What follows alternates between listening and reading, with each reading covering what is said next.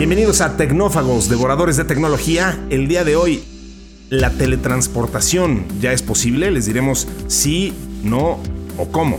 Los nuevos iPhone ya tienen o ya deberían tener una entrada USB, USB-C. Lavadoras humanas, sí, por fin tendrás mente y cuerpo limpio. Les vamos a platicar un poquito de esto. Y también les vamos a contar cómo Microsoft Teams le está entrando al tema de la inclusión. Todo eso y más ahorita empieza en Tecnófagos Devoradores de Tecnología.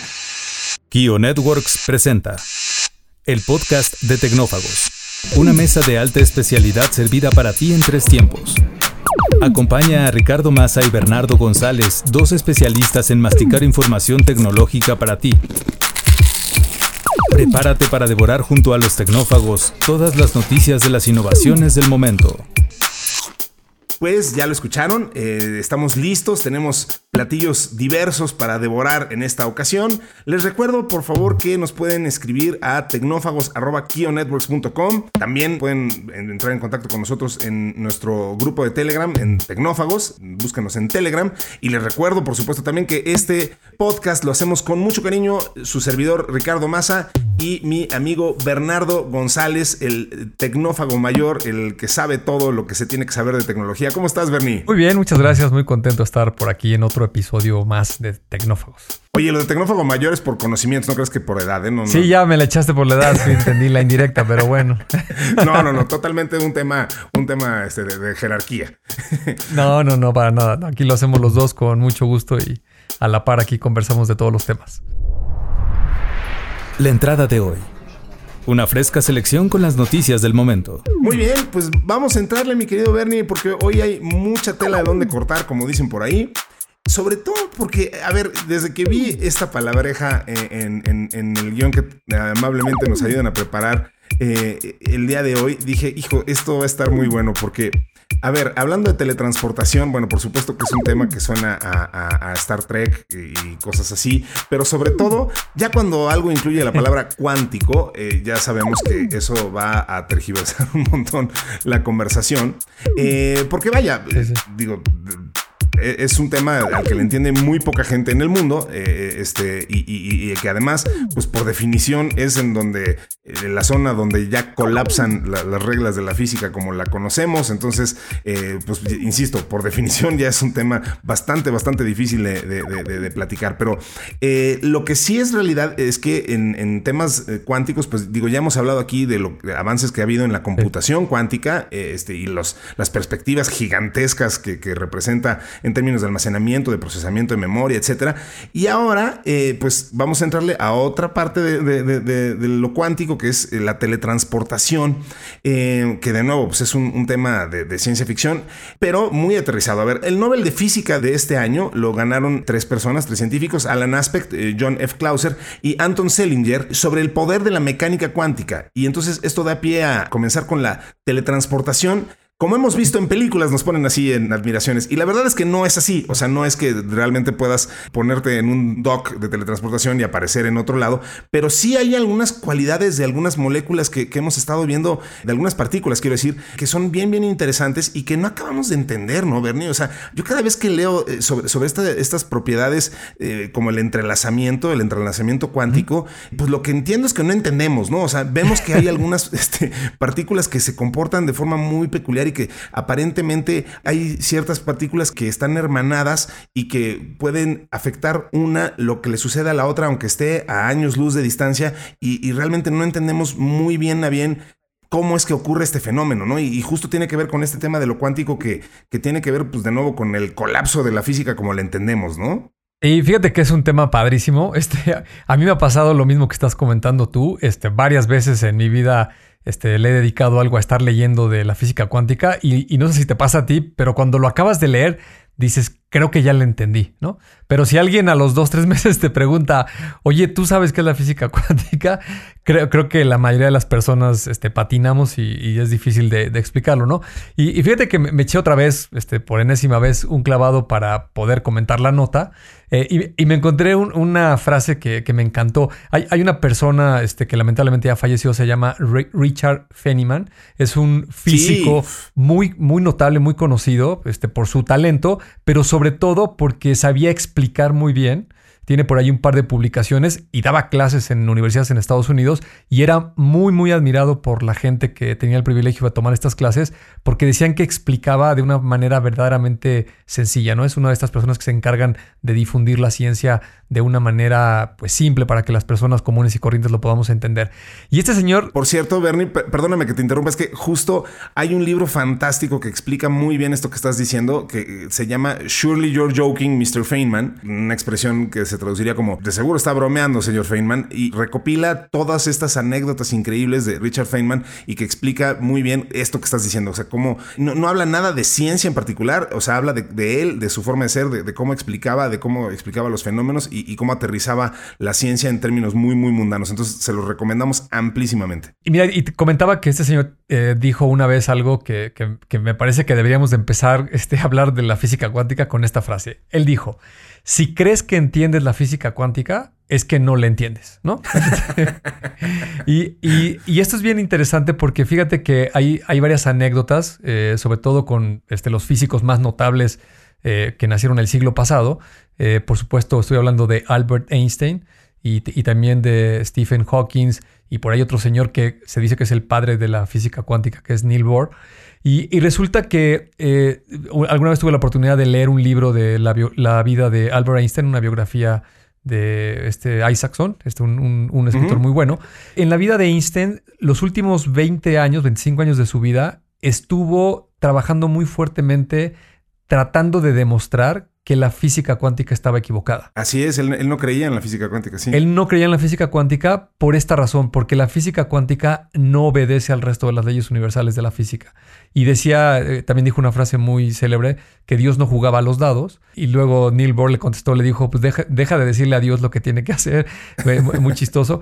Pero e, es por esta complejidad, ¿no? Y, y para, creo que para poder hablar de la nota, tenemos muy brevemente que, decir qué es la física cuántica, ¿no? O tratar de dar una explicación aquí, si, si me lo permites. Y lo que me puse a, repasar es que, para empezar, la física cuántica habla a nivel subatómico, ¿no? Estamos, hablando solamente de átomos y muy particularmente, si, si, la gente que nos está escuchando recuerda cuando estaba en la secundaria y en la preparatoria, este, pues un átomo está conformado de un neutrón, protón y hay unos electrones que giran alrededor. Y muy particularmente se centra en los electrones, ¿no? En, en estas partículas pequeñísimas que tienen una carga eléctrica y que tienen unas propiedades que hacen cosas que la intuición humana no las comprende, ¿no? Y la manera más fácil de explicarlo es, se han hecho innumerables experimentos donde se hacen chocar estos electrones con estos aparatos enormes, estos aceleradores de partículas, para identificar las propiedades que tiene un electrón.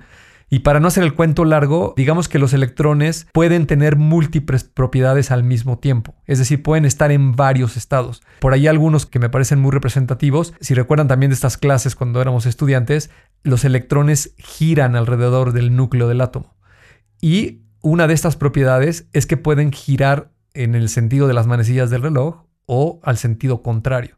Y entonces... El famoso, el famoso spin. Exacto, el spin del electrón. Y los electrones pueden girar en un sentido o en otro al mismo tiempo, ¿no? Lo cual es algo así como, este, a, lo que está acostumbrado un ser humano dirías, eso no es posible, ¿no? No, puede, no puedes ir para adelante y para atrás al mismo tiempo, eso no se puede. Y la nota que tiene que ver con este entrelazamiento de, de estos electrones, precisamente han probado, eh, por eso les dieron el premio Nobel, de que un electrón puede influir las propiedades de otro electrón que se encuentre a una distancia muy, muy lejana uno del otro, precisamente porque están entrelazados en estas propiedades. Y muchas cosas de la física cuántica, que también es importante mencionarlo, la ciencia no logra entender por qué funciona de esa manera. Para que nos termine de estallar la cabeza, sobre todo a los que no somos muy entendidos en ciencia como servidor, no solo no lo entendemos, cómo ocurre este entrelazamiento, sino que además de romper algunas de las este, reglas de la física tradicional newtoniana, aparentemente podría incluso ir en contra de principios físicos tan inquebrantables para Einstein como la velocidad de la luz. A lo que voy es que se ha observado que estos electrones que tienen este fenómeno de estar entrelazados, comparten esta información cuando están a una distancia mayor de la de que la luz viajaría en un segundo, lo transmiten de forma inmediata, es decir, esa información de alguna manera se está, no sabemos cómo, pero se transmite aparentemente de una forma instantánea o incluso, vaya, más rápido que la luz, lo cual está prohibido por las leyes newtonianas, ¿no? Entonces, es una locura. Sí. Sí, absolutamente. Y, fíjate, la gente que nos está escuchando, si, si, todavía siguen escuchando el podcast hasta este momento, han de decir, bueno... si usted llegó hasta este punto. Si usted llegó hasta este punto, han de decir, este, bueno, ¿y de, y de qué diablos sirve este, todas estas teorías locas que son difíciles de entender y que los físicos no pueden explicar? ¿Cuál es el sentido práctico? Pues nada menos y nada más que los transistores se pudieron crear gracias a la física cuántica. Y todos los procesadores que existen básicamente en toda la electrónica moderna están basados en principios cuánticos, porque es el envío de estos electrones este, a un nivel de altas velocidades y partículas que, estos equipos son capaces de, de, sensar. ¿no? También cuestiones que tienen que ver con láser, en la medicina, este, los escáneres, estos que meten a las personas y, pueden tomarte una especie de tomografía de todo el cuerpo y saber cómo están los tejidos de tus órganos. Todo eso funciona gracias a la física cuántica, ¿no? Las telecomunicaciones también, toda esta información que se transmite por fibra óptica y todas esas cuestiones, si la física cuántica no se hubiera creado como una teoría con sus propias reglas, nada de esto sería posible, ¿no? Entonces es tremendamente relevante. Y, y, justo lo que decías, ¿no? Lo que estos señores probaron es que de manera instantánea, aparentemente podría ser más alto que la velocidad de la luz, si un electrón está enlazado con otro en dos partículas y los separas, este, me parece que el experimento lo hicieron en Australia, Hawái y una parte del norte de Europa, y lo que le hacen a un electrón instantáneamente le pasa al otro. Entonces, al menos en teoría, al menos con, ecuaciones este, matemáticas y física, esto querría decir que tú podrías tener una información, por ejemplo, en un disco duro o en un disco de estado sólido, eh, en una computadora, en un lugar, y si las partículas, los electrones de esos dos discos duros que están separados a mucha distancia, están entrelazados, pues yo puedo alterar algo en un disco duro, eh, digamos, en la Ciudad de México, y de manera instantánea, a lo mejor en Tokio, en Japón, el disco duro también se, modifica, ¿no? Es, eso es lo que me parece que en las notas que se han publicado alrededor de la entrega del premio Nobel, por eso usaron la palabra de la teletransportación. En realidad, una aclaración que, la leí en todas las notas que revisé es que las partículas, los átomos y los electrones no se están transportando de, de, la Ciudad de México a Tokio en este ejemplo, ¿no? Del punto A al punto B. En ambos lugares hay átomos, estuvieron entrelazados, comparten esta propiedad y cuando modificas uno, modificas el otro. Y si les parece esto muy loco, pues no es muy diferente a lo que sucede con el envío de información electrónica. Nosotros conectados por Internet, cuando le mandamos un archivo a alguien, en realidad no le estás enviando nada. O sea, lo, que sucede en tu computadora es que la memoria lee una serie de bits este, acomodados en un cierto orden esa representación, o sea, no, está tomando objetos y los está metiendo en un cable, no. La representación de esa, de esa información en impulsos eléctricos es enviada como una señal en un cable. Esa señal eléctrica se recibe del otro lado en una computadora y esa computadora se encarga de modificar el disco duro del punto B para colocar la información en el orden que estaba en el punto A. Entonces, si, si lo reflexionas de esa manera, pues ahora pareciera ser que lo que va a hacer la física cuántica, si todo esto funciona muy bien, es que nos podríamos deshacer del medio, ¿no? Podríamos transmitir la representación de una información del punto A al punto B sin ocupar un medio, sin ocupar eh, un cable de cobre o fibra óptica o una comunicación satelital o una radiofrecuencia, ¿no? O sea que tiene poco que ver con la teletransportación como la eh, anunciamos que tiene que ver con la de Star Trek y ese tipo de cosas, pero sí con la transferencia de datos de una forma inmediata y, bueno, pues esto abre sin duda una beta bien, bien interesante y pues tan es así que pues por eso valió un premio Nobel. Pero bueno, vamos a cambiar, a cambiar este de, nota para avanzar porque nos clavamos muchísimo con esto de, de este tema que nos gusta. Con la física cuántica. El plato fuerte, cocinado a fuego lento durante la semana.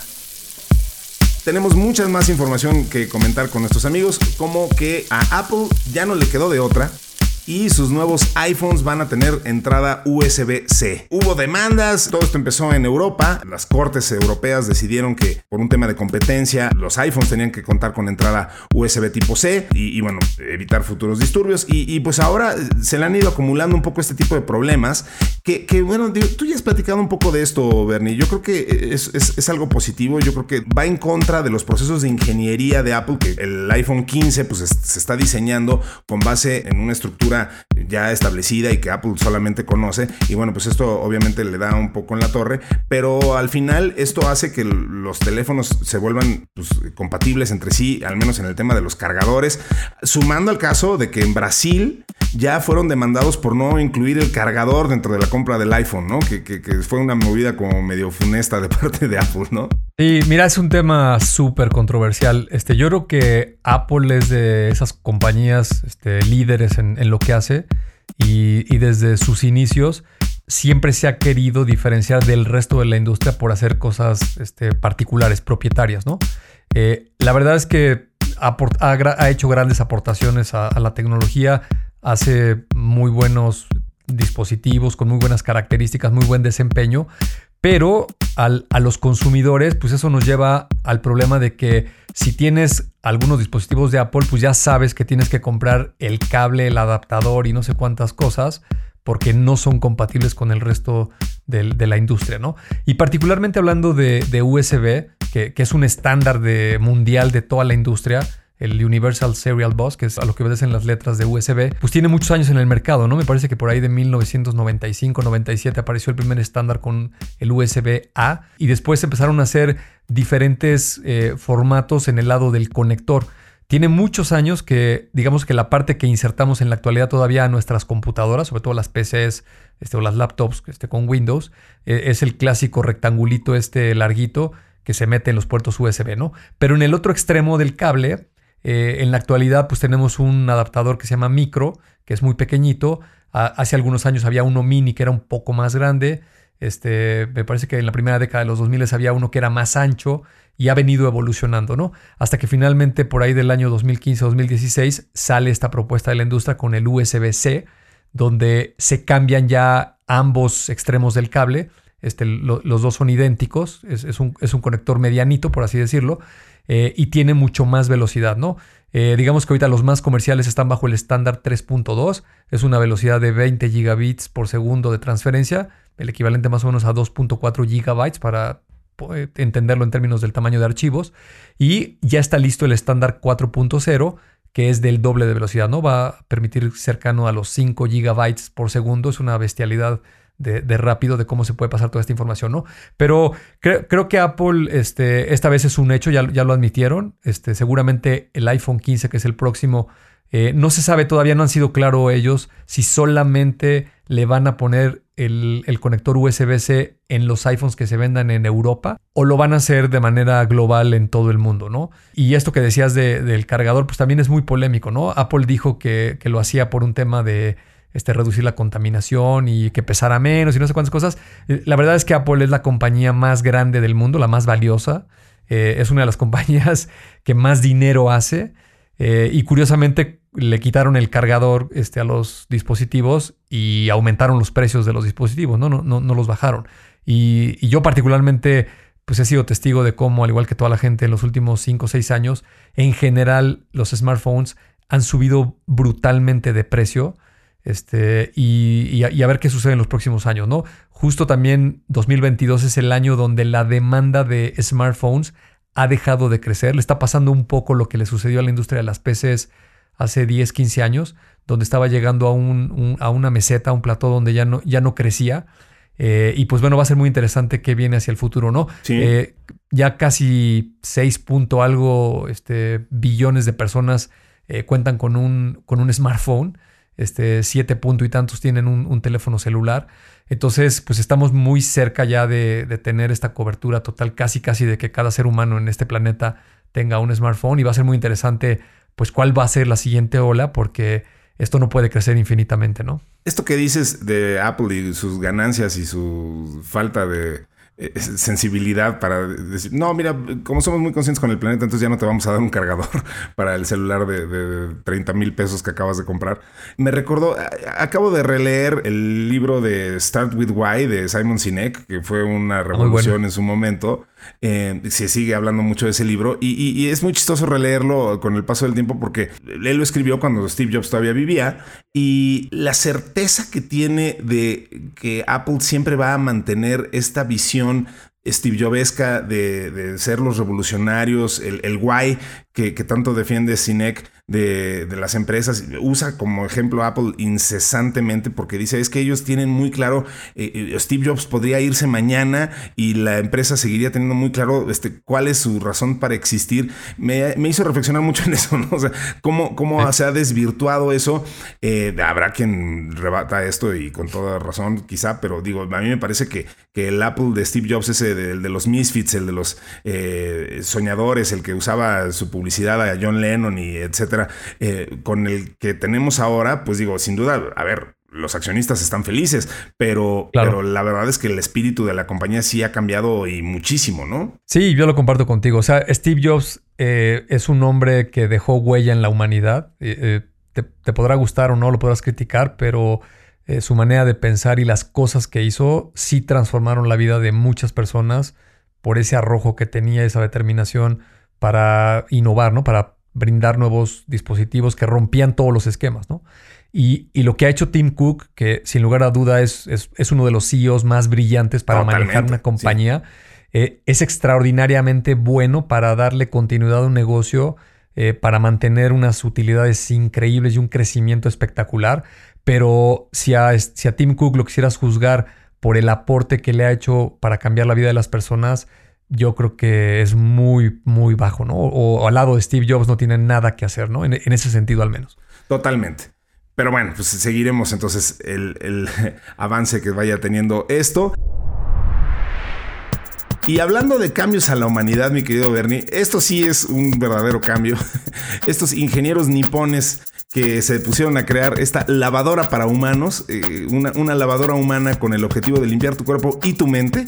Eh, me parece extraordinario. Eh, Yasuaki Aoyama quedó fascinado con una idea de 1970, que era un proyecto que contaba con 300 bolas de masaje con ondas supersónicas que limpiaban la suciedad de tu cuerpo y de ahí se inspiró. Y bueno, en, en, este prototipo que presentó este científico, el usuario está sentado en una silla mientras se le rocía agua y microburbujas que eliminan toxinas y suciedad en los poros de la piel, además de medir la frecuencia cardíaca de cada usuario. Entonces, este proyecto está enfocado para ser usado en hospitales y residencias para personas de la tercera edad, aunque también se busca optimizar para contar con una de estas en casa y contará con un sistema de inteligencia artificial para producir una experiencia de baño absolutamente innovadora y un entorno acristalado a prueba de fugas de agua. Entonces, me espera que esto esté listo ya para el 2025, ya a la vuelta de la esquina podrás tener este, este baño con inteligencia artificial que te crea una atmósfera cómoda, placentera, personalizable para cada usuario. Vas a estar limpio en cuerpo y mente eh, ya a partir de la expo de Osaka en el 2025, Bernie. Eso está eh, ya a la vuelta muy peculiar esta nota. Fíjate que me metí ahí a investigarle y hay, en realidad hay pocos videos, pero algunos de los prototipos que han hecho eh, y, me llamó la atención esto de que le estaba poniendo inteligencia artificial. La, verdad no le encontraba yo la cuadratura del círculo. Decía, si es una regadera, este, ¿dónde entra la inteligencia artificial? Pero en realidad es, es una especie de, de, cama, como, como un camastro. Es una cápsula en la que quedas, digamos, como a 45 grados acostado. Y, y tiene una pantalla, ¿no? Este, para que puedas ver un video. Tiene sus bocinas y también pretende ponerle este, algunos dispositivos para soltar algunos aromas, ¿no? algunas fragancias o esencias. Entonces la, parte de, la inteligencia artificial me parece que está en el tema de la música y el tipo de videos que te van a mostrar para que mientras recibes eh, todas estas eh, burbujas y toda esta agua adentro de la cápsula, me imagino que puedas hacer una especie de meditación y entonces pues por eso dice que vas a limpiar tu cuerpo y tu mente mientras estés en esta máquina. los japoneses son muy peculiares, creo, creo que eh, es una sociedad eh, donde al menos eh, es muy marcado como el cuidado hacia la gente de la tercera edad este, les demanda otro tipo de, dispositivos y seguro en hospitales y, para este segmento de mercado seguro tendrán un nicho, ¿no? acá en, América, en Europa, este, no, no, no sé qué tanto. Se ve, que el dispositivo va a ser bastante costoso, se ve bastante sofisticado. Pero bueno, si alguien de, los, de la gente que nos está amablemente escuchando está interesado en comprarse para su casa una máquina para ya no tener que pasar por la molestia de estar bañándose de pie y teniendo que estarse poniendo shampoo y tallándose, lo puede hacer directamente en una de estas máquinas. Sin duda tendremos que ir encontrando alternativas para las duchas como hoy las conocemos eh, y vaya, el gran, gran, gran gasto de agua que representa el que nos bañemos con esa cantidad de litros de agua todos los días, así que bien haremos en estar viendo alternativas y bueno, pues si de paso podemos limpiar nuestra alma, nuestras conciencias, nuestra, este, pues más que bienvenido. Sí, eso está un poco difícil, pero bueno, será el intento. Siempre queda un espacio para el postre. Oye, Bernie, bueno, pues con los minutitos que nos quedan, eh, queríamos comentar esta nota que me pareció muy interesante porque bueno, Microsoft Teams eh, pues es una de las plataformas que, más se han difundido durante, a, partir de la pandemia agarró mucho, mucha relevancia para las juntas virtuales junto con eh, Zoom, que fue obviamente el que se fue a la, cabeza, este, algunos preferimos las plataformas de Google, etcétera, pero Microsoft Teams pues es también un contendiente serio para esto y le, se anotó un super golazo, en, al menos en lo que a mí respecta, porque, eh, bueno, agregaron una nueva función que es a la hora de las reuniones, puedes tener ahora una inteligencia artificial que ayudará con el lenguaje de señas eh, y durante las sesiones online las personas con dificultades auditivas tendrán la opción para habilitar esta función. Entonces, no importa qué suceda en la pantalla o durante la presentación, los usuarios tendrán el video con lenguaje de señas y los subtítulos siempre visibles para que no se pierdan detalles de la reunión. Eh, esta función está exclusivamente para equipos de escritorio ya que es muy pequeña la pantalla de un móvil para esto, pero bueno, me parece un insisto, un gran, gran acierto el poder tener esa, esa facilidad, pues justo para la gente con, dificultades auditivas. Y fíjate que busqué información de esta nota, en, particular por, por, el componente de la inteligencia artificial. Yo, yo me imaginaba este, pues una representación gráfica ahí con las señas, con las manos. Y, la verdad no, no, encontré nada a ese respecto más que texto en, esas notas. Lo, lo que sí vi es que ya tiene un rato que tanto Zoom como, como Teams eh, pusieron una funcionalidad de traducción. O sea, este, vamos a suponer que alguien va a dar un webinar y, quiere poner traducción simultánea. Entonces agregas a una de las personas, este, digamos, como de, la, de los ponentes. Eh, y él es el traductor. Y entonces eh, en, en, la propia aplicación tú puedes escoger el audio que, en el que lo quieres ah, escuchar. Sí, el, canal que quieres, el canal de audio que quieres. Exacto. Ya lo hemos utilizado incluso en, algunas este, ponencias y, funciona bastante bien. ¿eh? Exacto, entonces lo, puedes ver también al, traductor, o sea, este, si tienes su video prendido, este, puedes ver a la persona que está traduciendo y lo puedes estar escuchando, ¿no? A algunas personas les, les parece más congruente estar escuchando eh, o, más bien viendo a la persona que está hablando en el idioma que están escuchando, ¿no? Y, Exacto. Y, y justo eh, con, con, esa misma idea se agregó esta funcionalidad de las señas, ¿no? Para la gente que, no puede escuchar, en donde traen a una persona que sabe hacer las señas, eh, lo agregas como si fuera un traductor y, esta persona pues no tiene audio, lo que va a hacer es que va a estar en video haciendo todos los movimientos con las manos y las personas que lo seleccionen, eh, digamos que no solamente van a estar viendo a la persona que está hablando en, en, el webinar o en el Zoom, sino que al ladito van a ver a esta persona que está emitiendo las señas, ¿no? Ahora esto que anuncian eh, con una inteligencia artificial, pues pensaría yo que va a ser algo este, automatizado, gráfico, una animación o algo que le permita a estas personas escucharlo, ¿no? Y, hay algo este, que no sé si lo sabías tú, pero los idiomas de señas son particulares a los idiomas este, hablados, ¿no? Este, es decir, las señas en español no son las mismas señas que en inglés, este, no se parecen en nada a las señas en japonés, ni a las del chino, ni a las del alemán. Cada, cada idioma fonético, porque está basado en la fonética, tiene sus propias señas, ¿no? Lo cual lo hace pues bastante más complicado, ¿no? Así es. Así, yo, me lo imaginaba un poco así, o sea, como grabando a una persona que sepa este lenguaje, haciendo diferentes palabras y que la inteligencia artificial fuera seleccionándolas de acuerdo, eh, o sea, seleccionando el clip de video de acuerdo a, a, a, lo que fuera diciendo la voz original y entonces las fuera seleccionando como de un banco para que vieras a la persona haciendo los gestos correspondientes. Pero sí, supongo que tendremos que ver cómo, cómo funciona. Pero pues la verdad es que es muy interesante y, además, como siempre digo, eh, estos son los ejemplos de tecnología que me gustan, los que hacen que la vida sea más eh, flexible, más fácil, más hábil, más incluyente para todo mundo. Entonces, eh, enhorabuena para esa iniciativa. Sí, la verdad que sí. Muy bien por, por incluir a todas las personas. Así es. Pues se nos acabó el tiempo, mi querido Bernie, así que de este lado solamente nos resta decirles que por favor nos compartan sus temas de interés a tecnófagos.kionetworks.com o que se unan a nuestra creciente y vibrante comunidad en Telegram, eh, que también aparece así como Tecnófagos. Eh, yo de mi parte eh, agradezco a Mario Terrés en la edición, a Eric López en el contenido, en esta ocasión nos, ayudó, a Gina Rangel y a Citlal Sin en la producción y pues a todos ustedes por escuchar este episodio de este podcast que hacemos con mucho cariño Bernie y yo, que se llama Tecnófagos Devoradores de Tecnología. Nos vemos Bernie. Contrario, nos vemos Richard y nos escuchamos en la próxima, en el próximo episodio. Así será. Muchas gracias a todos y será hasta la próxima emisión.